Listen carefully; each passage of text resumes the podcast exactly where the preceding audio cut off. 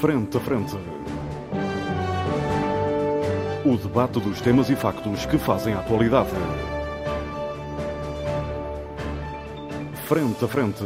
Antena 1, Açores.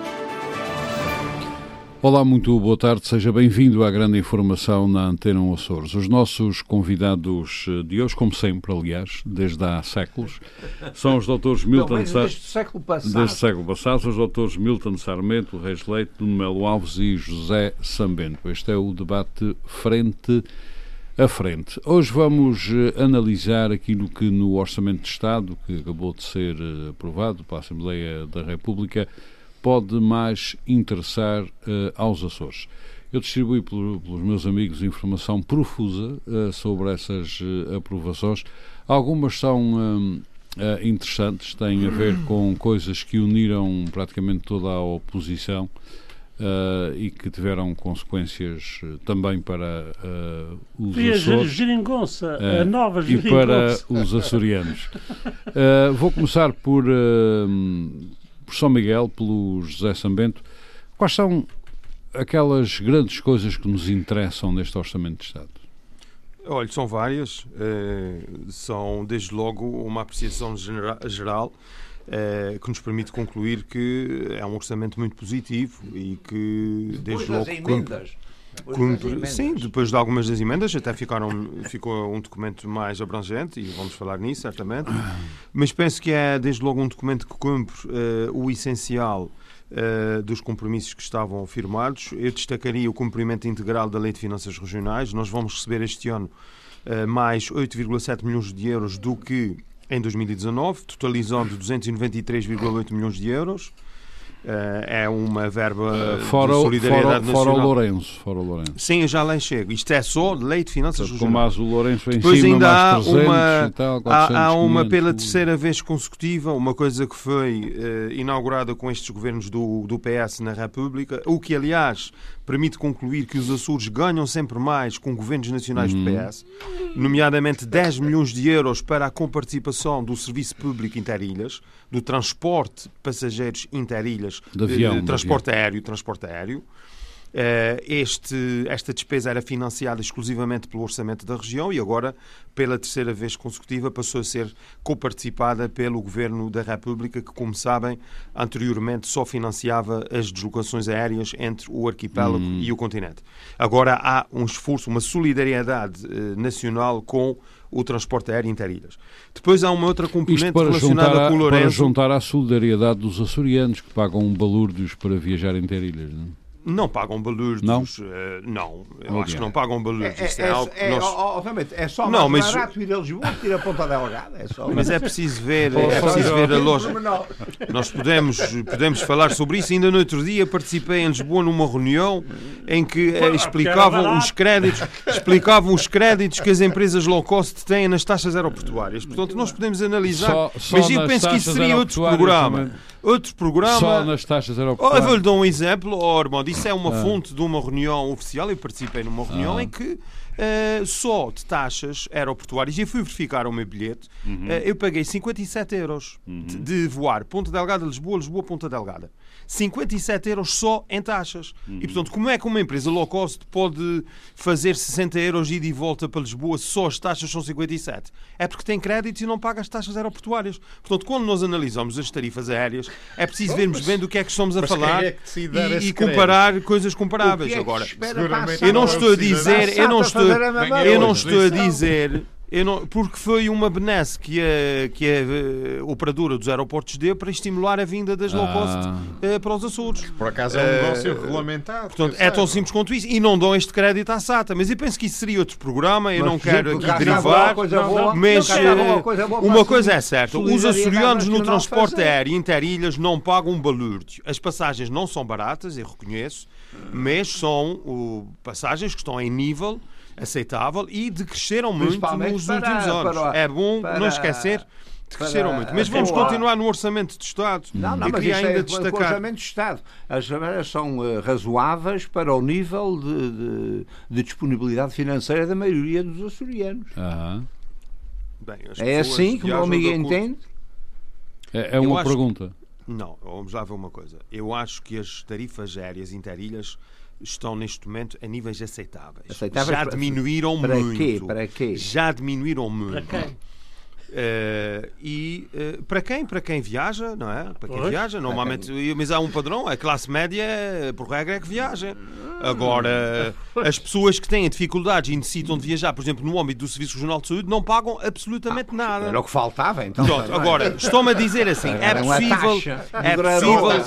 possível e é desejável reduzir ainda mais as tarifas interilhas. Bom, mas, eu acho que é possível fazer instrumentos e acho que é possível haver evoluções. Agora, não se pode dizer que os custos do transporte aéreo interilhas é um balúrdio. Não é um balúrdio. José São Bento, sobre a SATA eu penso trazer cá, se ele assim o entender. A culpa é do Dr. Reis Leite, como sempre, interrompe-me, provoca-me e eu não resisto. Não, vá lá. Quem disse que era um balúrdio foi o nosso moderador. Sim, mas o nosso moderador é muito tendencioso. O nosso moderador modera isto sempre pela alta. Mas modera com adjetivos, parcialidade, como aqueles árbitros que beneficiam o Futebol Clube de Porto. Ah, é? Muitas vezes você é assim. Isso existe, sabes que bem, mas continuando. Queria... O São Bento acha que o Armando está feito comigo para a gente... Uh-huh. Não. Ele está feito consigo próprio. A coisa é mais caprichosa do que isso. Não se está feito com nenhum de nós. Está feito consigo próprio, que é uma coisa bem, ainda mais transcendente. Bem. Mas com aliados. Mas com aliado. Muito obrigado.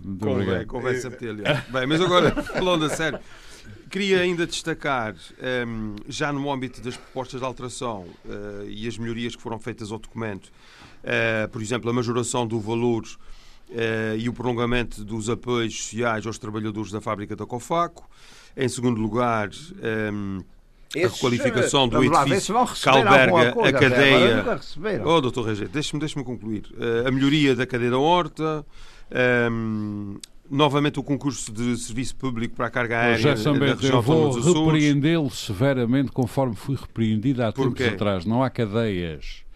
Eu estava a falar com um responsável dessa área que me disse cadeia, mas não há cadeia. Oh, Armando, mas então deixa-me dizer uma coisa. Há estabelecimentos prisionais. Sim. Cadeia, pode ser uma cadeia. Eu estava a ler a proposta. Eu tenho a grelha. Eu tive acesso. Mas eu vou-me explicar. Eu tive acesso à proposta de alteração e a proposta diz isso mesmo. Diz manutenção e requalificação do edifício que alberga a cadeia de apoio da Horta. Então essa proposta merece também. Diga lá ao seu amigo que ainda há cadeias no nosso país. Em terceiro lugar, já referi aqui o concurso de serviço público de carga aérea. Em quarto lugar, o plano de remodelação dos tribunais da região autónoma dos Açores. Em quinto lugar, o reforço da capacidade atlântica de busca e salvamento através da permanência de uma segunda tripulação para a operação dos helicópteros na base das Lares. Em sexto lugar... O Governo assegura a execução do plano de revitalização económica da Ilha Terceira, incluindo a efetiva descontaminação dos solos e aquíferos no Concelho da Praia da Vitória, concretizando a resolução da Assembleia da República. Para esse efeito, houve um reforço de 1 milhão de euros numa dotação de um fundo ambiental que é, portanto, financiado nesse montante. Depois ainda temos mais o IVA das touradas. O IVA das touradas é já lá chegaremos.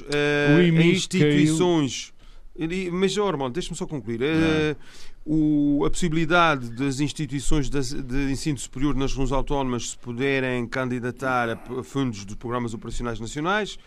A promoção e a utilização... Não puderam até agora, é uma mudança importante. O Governo promove a utilização de gás natural liquefeito nas viagens marítimas entre o continente e a Ilha dos Açores. A Ilha dos Açores, onde é que fica isso? E as ilhas, eu disse mal. Depois também os benefícios para a região no âmbito da alteração da lei dos vistos gold e, portanto, deixa de ser incluída a área metropolitana de Lisboa e de Porto para fomentar o desenvolvimento no interior, e a valorização no interior dos autónomos. O PS nunca gostou dos vistos, agora está a gostar. E depois há a questão do auxílio no âmbito da legalização do bairro americano de Santa Rita, também foi uma proposta, aliás, do Partido Socialista. Também há aqui outras questões mais técnicas ligadas à escolha de cidade. Já volto a si, Dr. Melo Alves.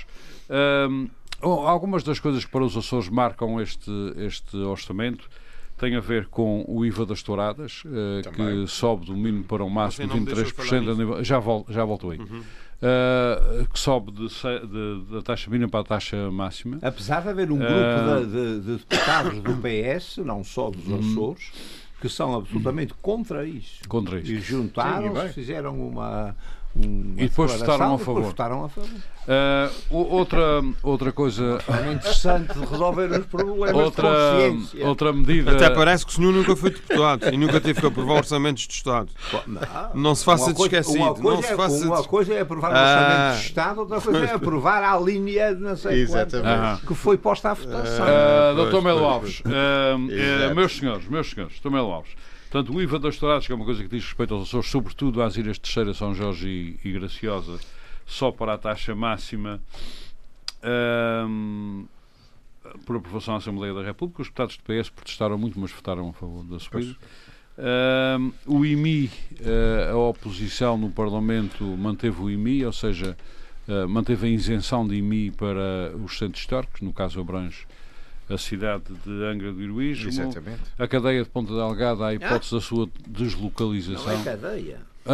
Peço desculpa, o estabelecimento regional Ponta Delgada. Não, para a cadeia, não existe. O estabelecimento regional Ponta Delgada, a hipótese da sua deslocalização face à localização inicialmente prevista, ficou... mas é que é muito mais barato, não é? Aprovada no Parlamento. Ou é mais caro, acho que, não sei... Meu amigo, não é para se fazer, qualquer preço é não.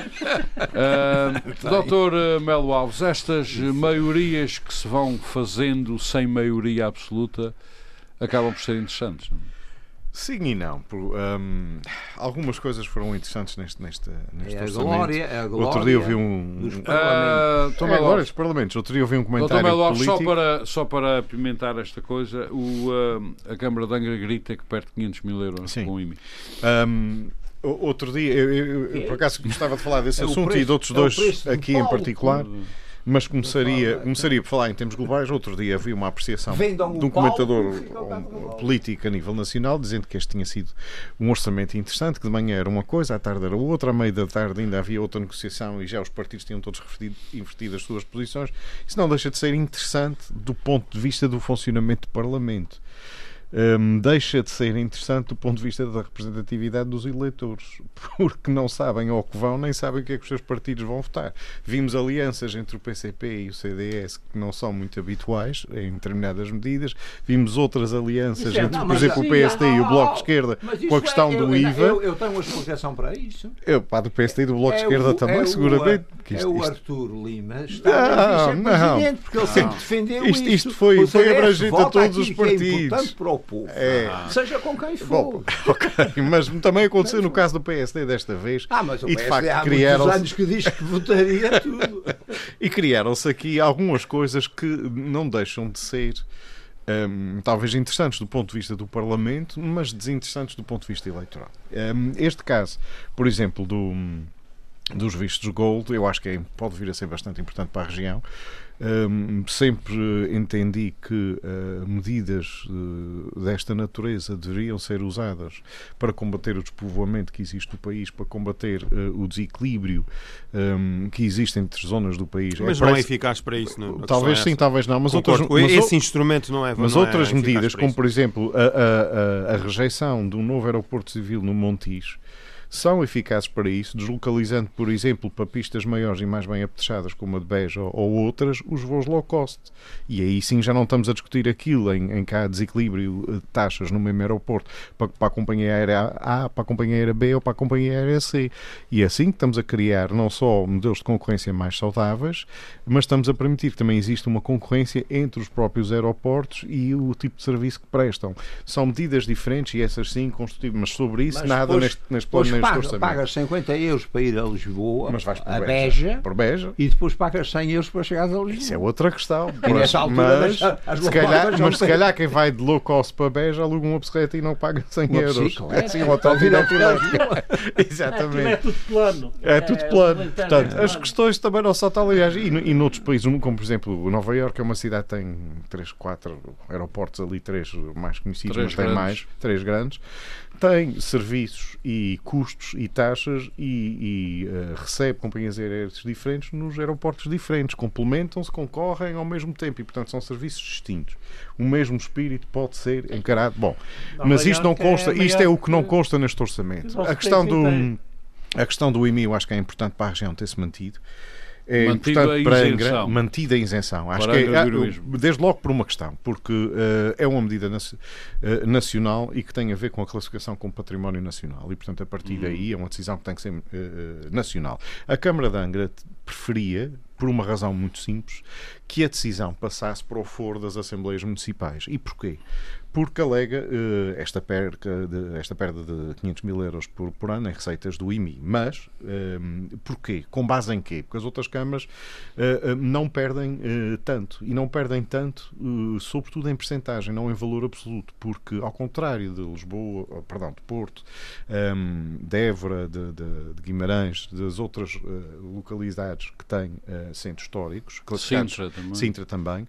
E Sintra talvez é o caso mais notório deles todos. O património, o valor patrimonial em termos de IMI e de habitação, que sobretudo, mas comércio também, que está localizado dentro das zonas históricas, é razoavelmente insignificante face ao valor patrimonial do resto do município, do resto do concelho. O caso de Sintra, que tem o Tacos Parque, tem outras áreas de grande dinâmica comercial e de serviços, então, tem receitas enormes. A perda relativa é muito pouco significativa. Em Angra, não. Agora, penso que esta abordagem que foi feita era a pior de todas, na medida em que, se calhar, o lobby de Angra devia ter proposto outra coisa, que era dizer quando as perdas... Mas existe um lobby de Angra? Se calhar existiu neste caso. De acordo com a Câmara de Angra, existiu. E existiu no sentido... deveria ter existido no sentido de propor, eventualmente, no âmbito do Orçamento de Estado, que quando essa redução do IMI resultasse num impacto superior a X%, digamos 30% ou 40%, que o Estado ressarceria a devida à Câmara desses valores. E sim, parece-me ser uma medida que seria Estado altamente favorável. Mas aqui é que está a questão, é que a responsabilidade pela isenção é do Estado, e o Estado está a tirar verbas às Câmaras, neste caso, pela sua decisão, e portanto deveria aqui, a meu ver, ter compensado, e infelizmente essa proposta também não consta para complementar a outra de manter a isenção do IMI, que acho que é de inteira justiça. Pode haver depois, oxalá que sim, e espero que este sobre o IVA das touradas. A questão do IVA das touradas, acho que é uma questão aqui... Que no caso dos Açores passará para 18%, completamente fora, continente a 23%. Ideológica e absurda. O PS, há uns anos atrás, por mão da sua própria Ministra da Cultura, queria fazer o aumento do IVA, foi travado por alguns notáveis dentro do seu próprio partido, desta vez... Bandarilheiros da política que conseguiram travar isso, felizmente, na altura. Agora, pela necessidade que teve de fazer alguns acordos, deixou passar, ou deixou que este aumento passasse. Eu acho um erro.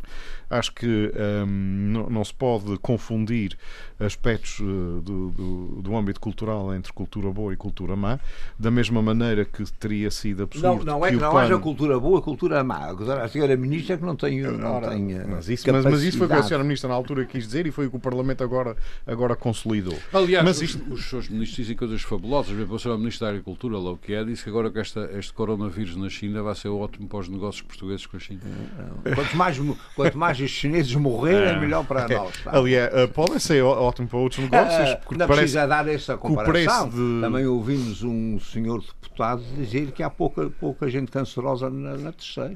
Pois. Ou arranjam mais, ou então não há nada para ninguém.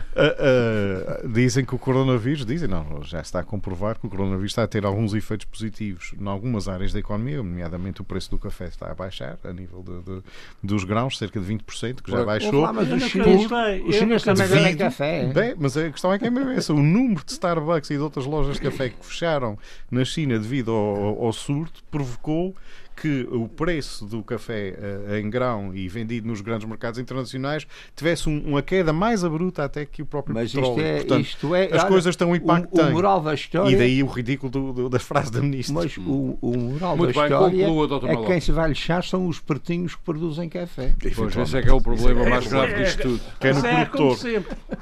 A questão do IVA é um pouco como aquelas medidas ideológicas absurdas que o PAN tentou fazer, aprovar, taxar o consumo da carne com 80 cêntimos no quilo da carne de vaca, etc., com o ridículo de deixar de fora alguns outros animais que são carne, como a caça, como...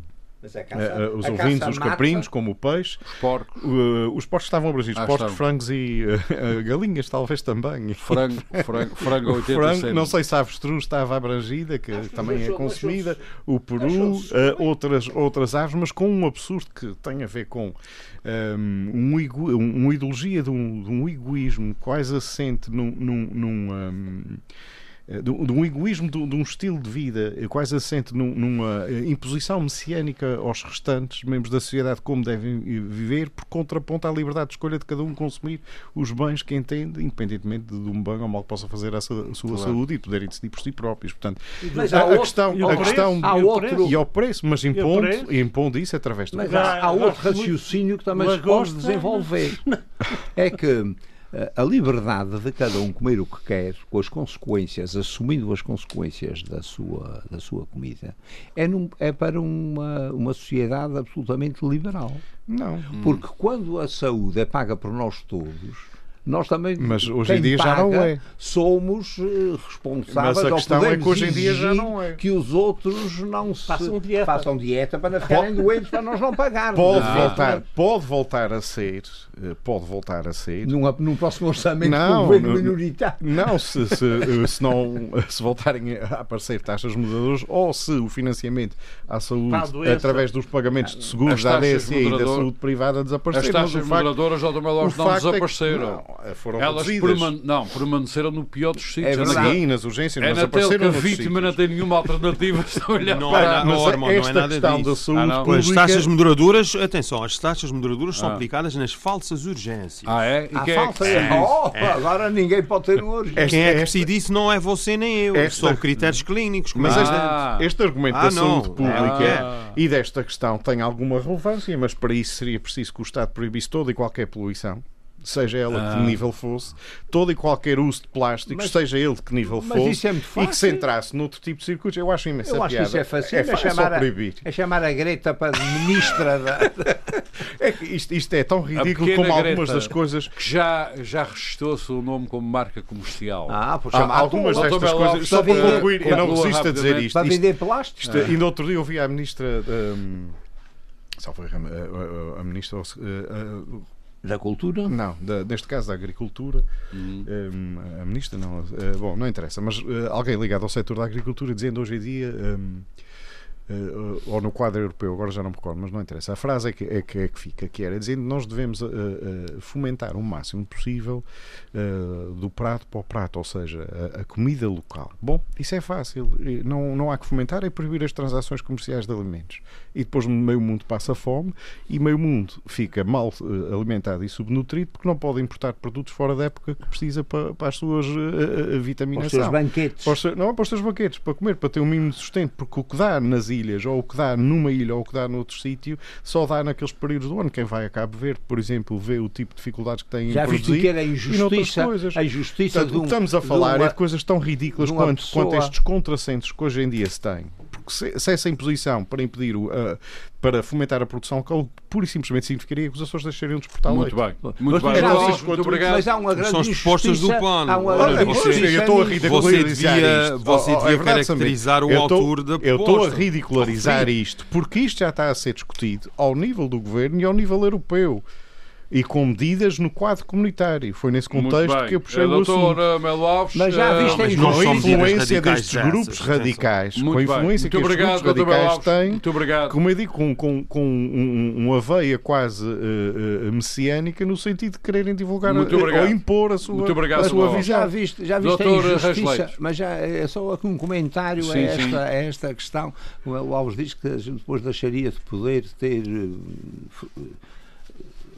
coisas que necessitávamos, fora da época. Já viste a injustiça que é de uma pessoa que faz anos em janeiro e não poder oferecer champanhe com morangos aos seus... Oh, diabo, isso é muito grave, muito grave. É pelo muito menos grave. Uma chatinha. Muito bem, doutor Reis Leite... É que faz com o ananás. Ah, bom, só se for. Mas, doutor Reis Leite é um dos grandes beneficiários destas novas medidas. Das novas técnicas. Designadamente ao nível do IMI. Mas é porque mora no centro classificado. É verdade. Aliás, o IMI nos Açores, e eu tenho falado com várias pessoas sobre isso, por causa de uns trabalhos que fiz aqui há uns tempos atrás, o IMI é dos impostos que as pessoas mais odeiam, porque o açoriano tem a ideia de que tem que casar, fazer uma casa, ter aquilo que é seu... E faz muito bem. E faz muito bem. E depois descobre... É por isso que vota no Partido Socialista. É, depois paga a casa ao banco, esforça-se por pagá-la e depois descobre que a casa não é sua. E há uma coisa que esqueceu de dizer em relação a este orçamento renda, que afeta todos os açorianos. É que a taxa fiscal, a incidência fiscal e a taxa de imposto média global em 2019 foi a mais alta em Portugal desde sempre. E este Orçamento de Estado queria introduzir mais impostos no ISP que foram rejeitados, queria introduzir uma segunda taxa para os donos de cães, gatos e lagartixas, ou sei lá o quê, terem que pagar duas vezes as taxas que pagam. Queria introduzir um conjunto de medidas para aumentar a carga fiscal em relação aos portugueses e açorianos também, em vez de reduzir. Eu acho que quem tem o lagarto em casa merece pagar um imposto. Não é os furões, é um bicho qualquer que é considerado também agora animal distinto. Quem ter um lagarto pode ser uma... Quem diz lagarto pode ser uma iguana ou um anal. Mas essa questão do IMI é uma ação muito interessante e acho que valia a pena a gente agora voltar a uma certa... Porque esta... Desculpe só, interrompê-la. Esta isenção de IMI exige uma contrapartida da parte de quem fica isento. Pois, isso é que é o ponto. É que a ideia que se tem, é muito bom viver numa zona classificada porque não se paga IMI. Mas se isto funcionasse, não funciona, principalmente quando a Câmara de Angra se permite fazer o que quer sem respeitar as leis regionais. Sim. Isso é que é uma coisa. É que quem não paga IMI é porque o Estado compreende que as limitações e as exigências da manutenção, nomeadamente com as regras que estão definidas pelas... Já não falo dos textos internacionais da própria Unesco, mas falo da própria legislação regional. Em alguns casos é a transposição. Sim. É tão limitativo nas zonas classificadas que efetivamente acaba por ser um prejuízo ter propriedade ao viver nas zonas classificadas, mas não é isso que as pessoas entendem, porque realmente não foram esclarecidas esta matéria. Ou seja, encaixam o... Eu agora faço como quero, eu tenho um reduto na minha casa e acho que devo cobrir o reduto e devo acrescentar a casa para trás e fazer. Bom, faço assim mesmo e não pago em mim. Bom, isto é um absurdo. Bom, eu aceitaria e acharia que, no caso de Angra, como as coisas chegaram a um ponto de escândalo, devia ser isento de IMI as pessoas que cumprissem a lei. Com fiscalização. Com fiscalização. Se não cumprissem a lei, pagariam o IMI. E aí sim já podia ser uma norma já era uma maneira da coisa. Mas para isso era preciso que a Câmara tivesse... Mas esta é uma isenção dada nacional. Isto foi uma medida nacional. Bom, mas é... Meu amigo, a medida nacional, nós vivemos numa região autónoma. Pode ser aplicada localmente. Pode ser aplicada, evidentemente, e o nosso Parlamento... O IMI é uma receita do município. O Parlamento, inovado, e fazer caixinhas ao Parlamento Nacional, como fez agora com esta coisa da mata das faticheiras, tinham-se entendido todos e tinham resolvido o problema cá. Sim.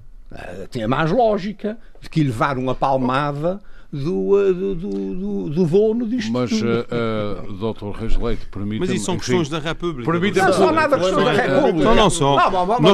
Nós não temos competências em matéria de imposto municipal sobre imóveis. Tudo o que não vos convém é com a República. Mas, agora, para resolver o problema da mata das faticheiras era preciso o Bloco de Esquerda e fazer queixa à Assembleia da República, dar uma palmada nos meninos que se portaram mal. Não deu palmada nenhuma. O Bloco de Esquerda o que fez foi uma asneira. Uma asneira grande. Claro, eu posso explicar. Se me derem tempo, eu explico porque é que fez uma grande asneira. Claro. Nenhuma, isto é meramente teórico. Não, tem muito teórico. Posso explicar porque é que é uma asneira. Só se vocês a fizerem. Se vocês não fizerem, não vai haver cadeia. Pois, mas é esse o risco que nós queríamos evitar. Era esse o risco que nós queríamos evitar. Não vai haver, mas não ia haver. Não ia haver. A obra estava a decorrer. A obra estava a decorrer. Até porque, a obra estava o problema resolvia-se se a entrada para as cadeias fosse facultativa. Como é para os manicômios? Oh, meus amigos, eu já vi que querem brincar com isso. Eu vou dizer só o seguinte.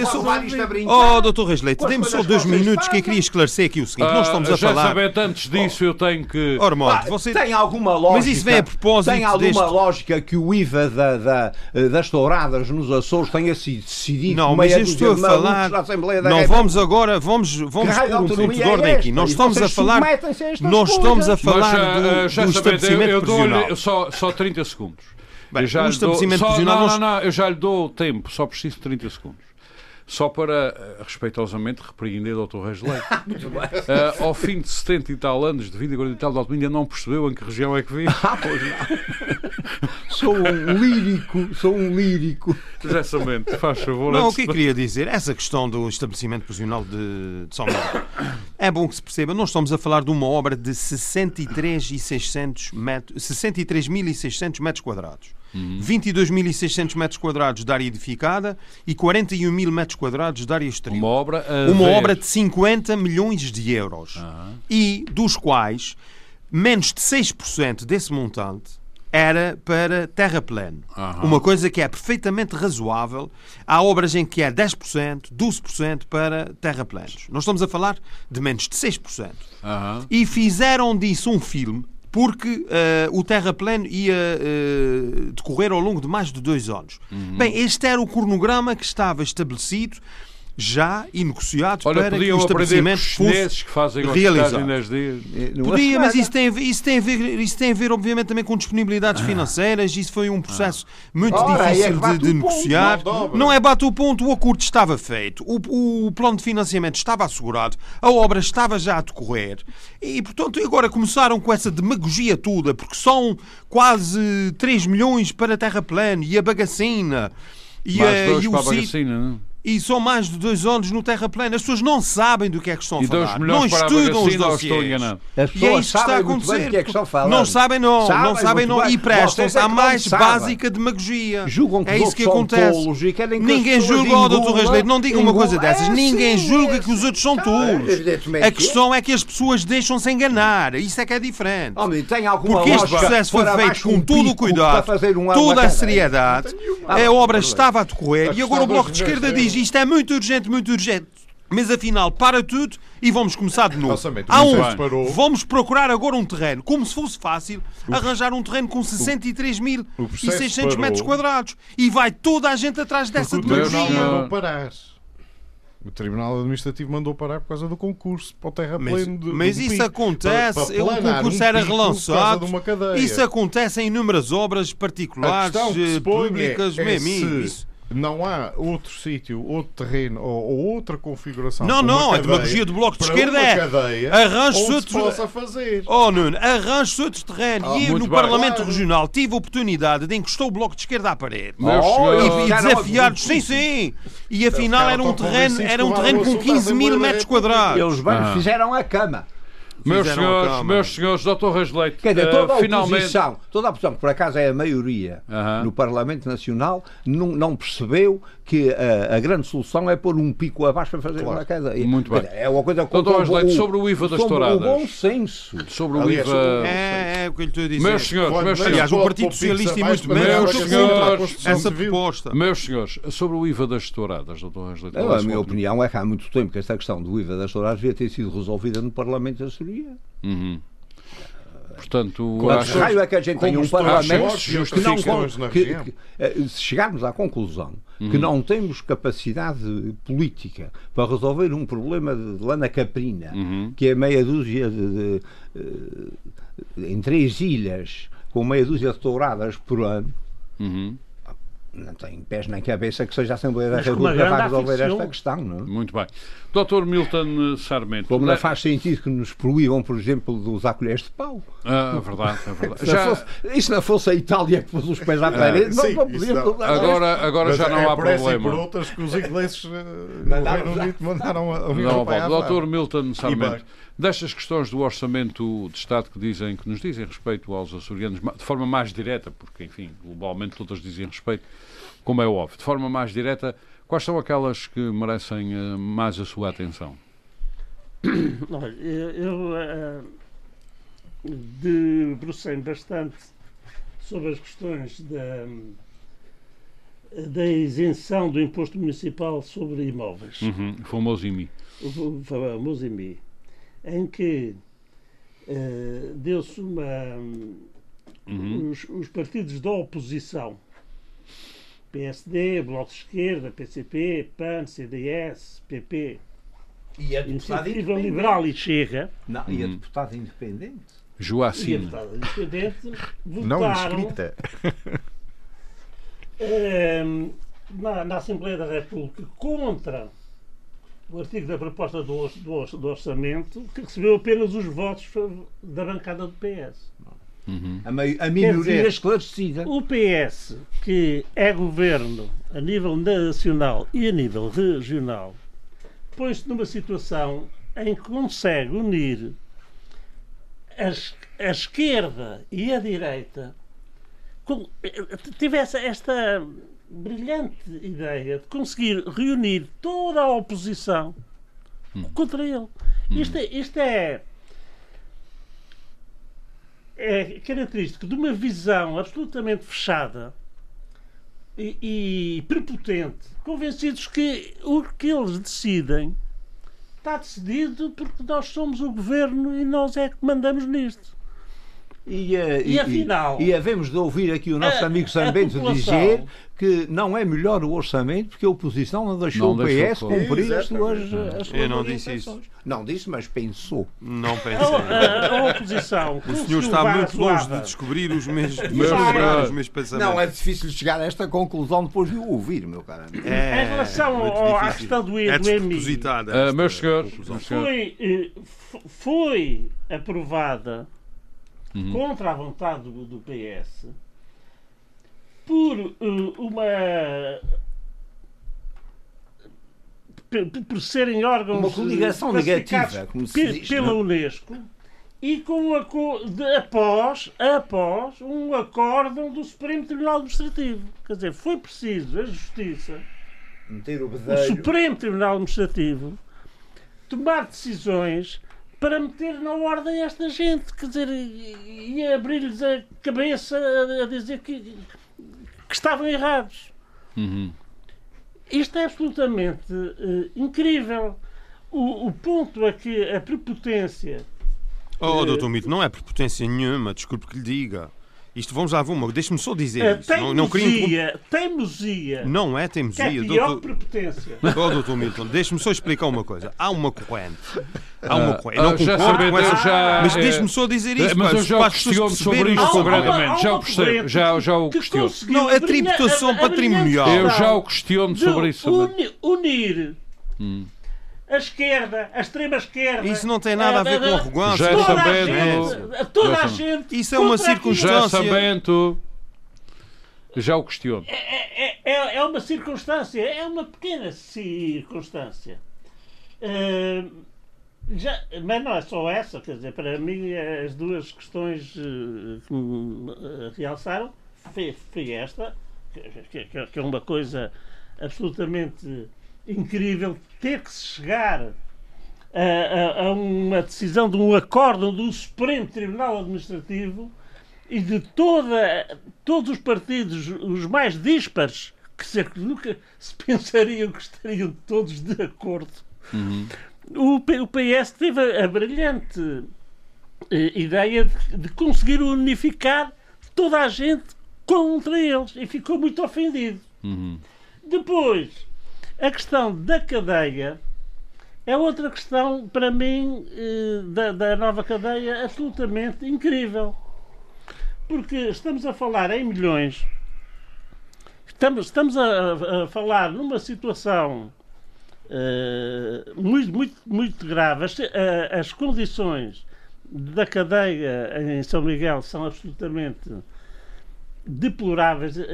Não sei se a Unesco, a ONU, não sei quantos, já não devia ter tomado uma posição a dizer, bem, isto não pode acontecer. As condições são absolutamente abjetas, não é? Temos, por outro lado, uma cadeia extremamente nova, em Angra, mas que depois recebe os detidos das outras ilhas, o que é uma dupla punição, porque ficam impedidos sequer de ter visitas da família. Incluindo São Miguel. Incluindo São Miguel, quer dizer, ficam desterrados, completamente isolados, e a cadeia que foi feita em Angra é de... Mas isso é habitual, que nós até para desalfandegarmos bens temos que tratar com São Miguel. Portanto, porque é que não há de ser ao contrário no caso da prisão? Só para ser advogado do diabo. Porque as pessoas ficam fora da sua terra. Isso é só por esse aspecto. Se não fosse esse aspecto... Depende dos... Agora, o que eu gostava de saber é... Esta coisa são todos bons rapazes. A intenção da localização da nova cadeia. Por acaso se chama estabelecimento prisional. Estabelecimento prisional. Neste caso é uma prisão risória. Não, naquele documento. Atenção nos sem-grados, barbeiros. Estudarmos melhor a quem beneficia. E celas grandes. Quem é que beneficia com isso? Pois é sempre uma velha questão de resposta difícil. Nós já sabemos que, afinal, vai demorar 3 anos e só os equipamentos vão se gastar milhões. Quem é que beneficia? Com uma decisão claramente errada. Era interessante fazer-se esse estudo, porque alguém beneficia com isso. Mas eu acho que toda a gente já percebeu que a cadeia é mais que urgente, que está a fazer falta. Que não, e o Bloco de Esquerda, quem volta tudo, ainda está a casar. O problema é que venham já se percebeu. Venham cá indicar um terreno com 63.600 metros quadrados fora da área agrícola. Mas, podem haver outros projetos alternativos. Não é possível fazer uma cadeia deste novo estilo em portas abertas. Mas isso foi tudo equacionado. Isso foi tudo equacionado há 2 anos. Isso não é possível fazer uma prisão nesses termos. Em São Miguel, se calhar tem que se pensar noutra alternativa. É preciso perceber uma coisa. Muitas vezes na vida nós confrontamos-nos com situações que não há uma decisão ideal. Meus senhores, há uma decisão menos má. Mas podem-se fazer 2 estabelecimentos prisionais em São Miguel mais pequenos para caberem nos terrenos disponíveis. Já há Melo Alves, José São Bento. A Dr. Milton já concluiu o seu raciocínio. Não, é só para dizer que tudo isto levou a uma situação interessantíssima, que é, mais uma vez, o PS conseguiu unificar toda a oposição, desde a extrema-direita à extrema-esquerda. Conseguiu unificar todos. Muito bem. E ficar sozinho, isolado, dentro de... O PS não unificou ninguém. A oposição é que alinhou tudo num lobo, sem saber do que é que estava a votar. A verdade é essa. São os iluminados. A administração do PS está a levar um rumo que consegue unificar toda a gente contra eles. Isto é absolutamente incrível. Não, estamos a falar de 2 questões, não foram muito... Estamos a falar destas 2 questões. Não, mas eu acho isso tudo positivo. É o Parlamento é assim, as maiorias... Se é positivo, então... Ainda não pior. É de excluir que o PS... Claro que nós temos que respeitar a vontade do Parlamento. Agora, a questão é que há aqui esse caso particular em que eu acho que houve, foi um profundo erro e houve aqui falta de informação. Eu estou convencido. Aceita-se que o partido no poder tenha medidas que são extremamente vultuosas por falta de informação. Não, eu estou-me a referir falta de informação da parte de alguns partidos da oposição. Já vamos lá ver uma coisa. Dr. Milton, deixe-me ver se me faço entender. Eu percebo, como devem calcular. Não diga isso, eu respeito o Parlamento, várias situações que o Governo perdeu. contra ele. Mas isso tem a ver com uma circunstância particular. Eu percebo que em abstrato isso parece ser muito raramente eu vi. Então para que gastar tanto dinheiro num terraplano? Então para que gastar tanto tempo num terraplano? Vamos escolher outro terreno e vamos fazer outra cadeia. Não, mas a questão é que isso foi tudo equacionado há tempo atrás. Não é fácil arranjar então, um não foi bem com essa área. Foi bem equacionado, foram excluídas outras hipóteses. É e o Governo Regional apresentou... O Governo Regional é que cedeu esse terreno à República. Olha, deu um veneno. É tão simples quanto envenenado. Isso. Muito bem, já sabemos. Eu queria só uma referência muito rápida ao Ormontes sobre a questão do IMI. Do IMI e do IVA das touradas. Só muito rápido, não, mas só muito rápido para dizer o seguinte. Sobre o IMI, aliás, não é tanto dinheiro assim. Eu vi umas contas a nível nacional, incluindo Angra, é pouca coisa. Não, mas eu quero-me só pronunciar. O doutor Milton... Para a Angra que pode ter significado. Não, mas vamos cá ver uma coisa. Para a Câmara de Angra, não para o Orçamento de Estado. Vamos cá ver uma coisa. O Dr. Milton acusou o Governo da República de prepotência e de arrogância porque uniu a oposição toda contra... Da extrema-direita à extrema-esquerda. Ora bem, isso não tem nada a ver com arrogância nem com prepotência. Se me deixarem explicar. Não tem. O IMI, o Imposto Municipal sobre Imóveis, é uma tributação patrimonial que todos os proprietários pagam ao município. É uma receita do município. O município é que estabelece a taxa de IMI a aplicar de acordo com as diferentes zonas que são definidas. O Orçamento de Estado, a Assembleia da República, é que define o código do imposto e as isenções a esse imposto. Neste caso foi uma isenção e acabou-se. Não, mas eles têm a competência na República do regime jurídico. Não, mas a questão aqui é outra. O que há é uma corrente. E aquilo que o Governo fez foi uma opção política, obviamente, mas baseada em critérios técnicos. E há quem defenda que onerar a tributação patrimonial nos centros históricos, nomeadamente nos próprios centros históricos património mundial, é uma forma de promover o combate às habitações devolutas, dinamizar a reabilitação urbana e recuperar as funções económicas e sociais dos centros históricos. Como eu, que é esta a lógica que as próprias câmaras, não deixe-me só dizer isto, as próprias câmaras agravam o IMI sobre imóveis devolutos e outras situações precisamente para promover a reabilitação urbana e a ocupação desses focos. E, portanto, é daqui que emerge esta ideia de acabar com essa isenção, porque isto seria mais positivo para a própria reabilitação e dinamismo socioeconómico da cidade. Não é nenhuma arrogância, Dr. Milton, mas deixe-me dizer, não é nenhuma arrogância, nenhuma prepotência. E no Parlamento, eu conheço várias pessoas do Governo da República. Há um dado que está a esquecer-se. E as pessoas sujeitam-se à vontade do Parlamento e respeitam a vontade do Parlamento. Há um dado que está a esquecer-se, se me permite. É que o IVA só não funcionou, o IMI só não foi aplicado durante um ano e em todos os anos para trás nunca teve por consequência esses efeitos. Claro, até porque isso, o IMI não é uma medida. O IMI não é uma medida. O agravamento do IMI não é uma medida de combate ao despovoamento. Vamos cá ver uma coisa, isso tem que ter um período para ter efeito, não é? Ou do despovoamento urbano. Os centros urbanos. A questão... Não são eficazes. Mas o que eu queria frisar é isso. Isso é uma questão, uma concepção técnica. Não, mas, não estamos a falar aqui maneira, de arrogância nem de certeza.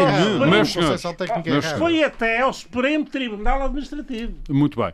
Meus senhores, chegou a esse ponto e foi depois do acórdão do Supremo Tribunal Administrativo que finalmente verificaram que estavam um bocadinho enganados. Mas o Governo queria resolver esse problema do Supremo Tribunal Administrativo. Designadamente queria aprovar uma lei diferente para tirar gás à decisão do Supremo Tribunal Administrativo. Mas é que as leis não têm efeitos retroativos. Não, algumas têm. A lei fiscal tem. Que ingenuidade. Algumas têm. A Constituição é que diz que não, mas...